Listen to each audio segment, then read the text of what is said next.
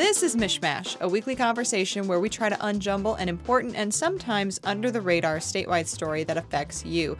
I'm Cheyna Roth, and this week I'm joined by a familiar voice for our frequent listeners. I'm here with Lauren Gibbons, now of Bridge, Michigan, formerly of MLive. Hi, Lauren. Hi, thanks for having me. So, Lauren has graciously agreed to fill in as co host this week, and it's a big one for a story that MichMash has been following for quite some time. We're talking about the state of abortion rights in Michigan. A draft opinion in the upcoming abortion rights case, Dobbs v. Jackson Women's Health Organization, was leaked a few weeks ago. We talked about it at the time. Now, the opinion was authored by Justice Samuel Alito and shows an intention to essentially overturn Roe versus Wade. Roe is the landmark case that granted a right to an abortion. The final and binding opinion is expected to be released in June, but there have been several efforts in Michigan to circumvent the state's so called trigger law, which would make it a crime to obtain an abortion in the state if Roe does fall. And one of those efforts is a court case that saw some significant movement this week. Yes, we're seeing movement um, from the Michigan Court of Claims. They preemptively suspended enforcement of this 1931 ban basically saying that because it's being actively challenged, they're suspending it for the time being. And this is a big deal for people who support abortion access because essentially, if Roe gets overturned, or at least in a similar fashion to what we saw in that leaked draft opinion, Michigan would go from legalized abortions to essentially no abortions at all except to save the life of the mother, which it's not exactly clear what that means. And one of those people is Attorney General Dana Nessel. She has said that she will not be appealing the decision, and that's not surprising, given that she's consistently said she would not enforce any law that criminalizes abortion. Here's Nessel on MSNBC earlier in the month saying she hoped the court would do what it did do the Michigan Constitution under the Equal Protection Clause, under the Due Process Clause, the rights of women in our state are protected, even if the United States Supreme Court does not agree any longer that it should be protected under the federal Constitution. Thinking about this case specifically, I know there's a lot of different moving factors going on around here. It sounds like it's possible that even though Nessel doesn't plan to appeal this decision, there are other avenues for appeal in this particular case. Yeah, I think you're going to see a lot of interest from anti abortion groups, perhaps members of the Republican majority legislature. A lot of people are going to want to weigh in who maybe feel that uh, it's Attorney General Nessel's position on this is not their position. Um, so it's unlikely that it will just die. Certainly, some of these uh, individuals and groups will likely, um, you know, put in uh, to the court to try and appeal this case on behalf of anti-abortion activists. It does remain to be seen, you know, exactly who that is, um, to what extent they are defending the exact language of the 1931 law. That's still a little bit up in the air uh, because we're we're still kind of waiting to see what the court ultimately decides um, in this Planned Parenthood case. And the original law that they are contesting is a 1931 law, which is among the strictest in the country when it comes to punishment for abortion. Uh, so, talk us through are there exceptions in this law? I mean, this would be a pretty significant shift in how Michigan treats abortion if it does indeed come to pass. Yeah. So, and that's why people are challenging this law, right? Because um, this is a this is a very big shift.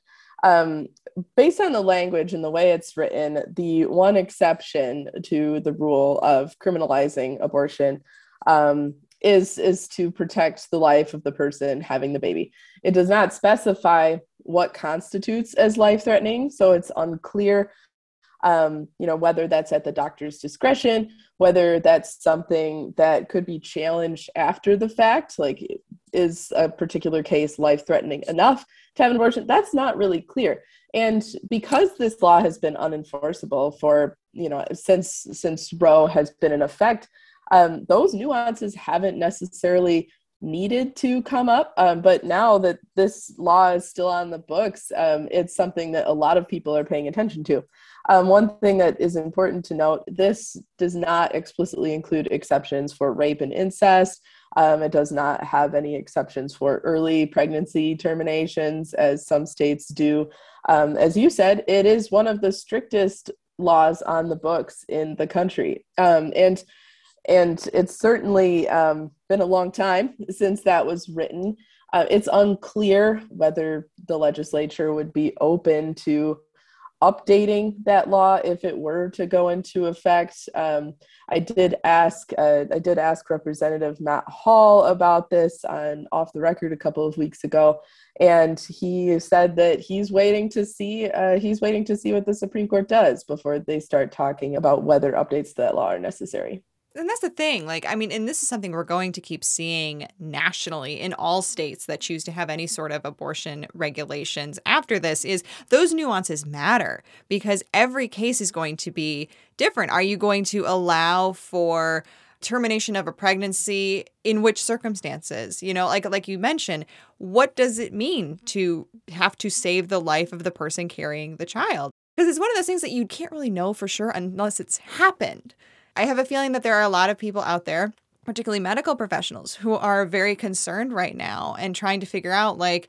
how do I handle this going forward? If I don't know for sure, I don't want to necessarily violate the law, but I also have made an oath to protect my patients. And I think that that is something that Michigan and many, many states going forward, if they choose to have these laws which don't take into consideration all of these little nuances, they're going to have problems going forward.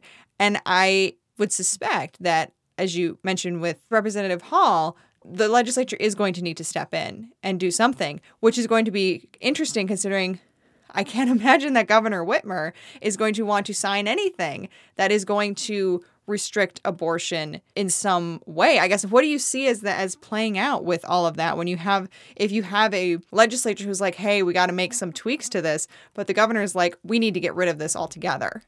Yeah, um, we're in uncharted territory. Is basically is basically the easiest way to sum this up. Uh, because once we start talking about exceptions, uh, it it gets very confusing. It is very unclear there's not really a good line because every pregnancy is different, right? Um, every person who's pregnant has a very different experience with that in many cases.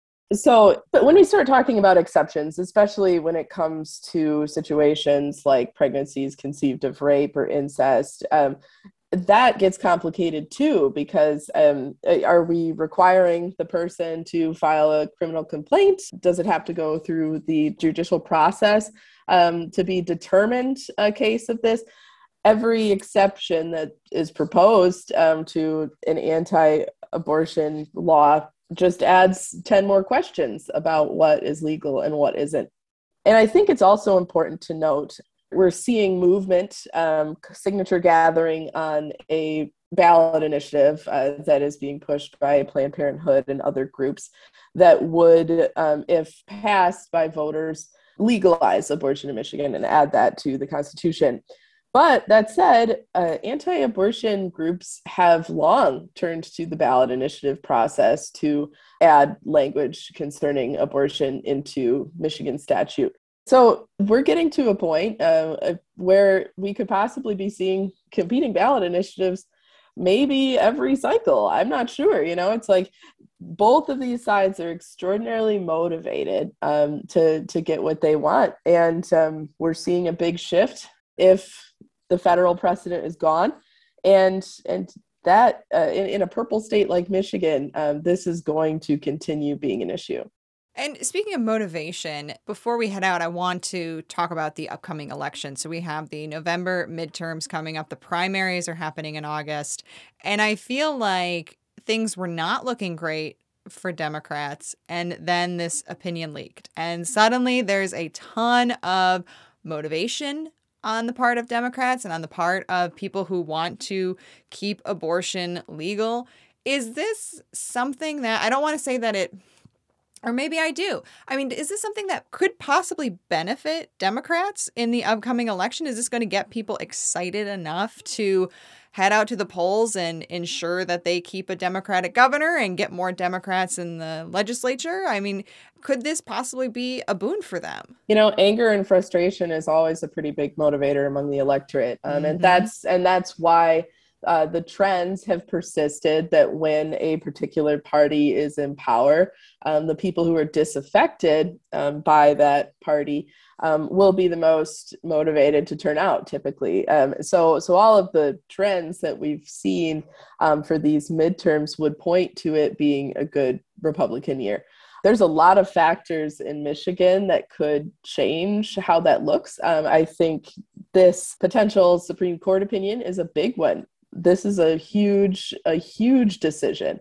And we are definitely going to see a lot more focus from democrats on this issue and the stakes um, that are at play here. Now um, in terms of republicans i do think that you know they still will probably have some of that motivation um, and you know frustration uh, with the Biden administration, and so it kind of remains to be seen exactly how it shakes out.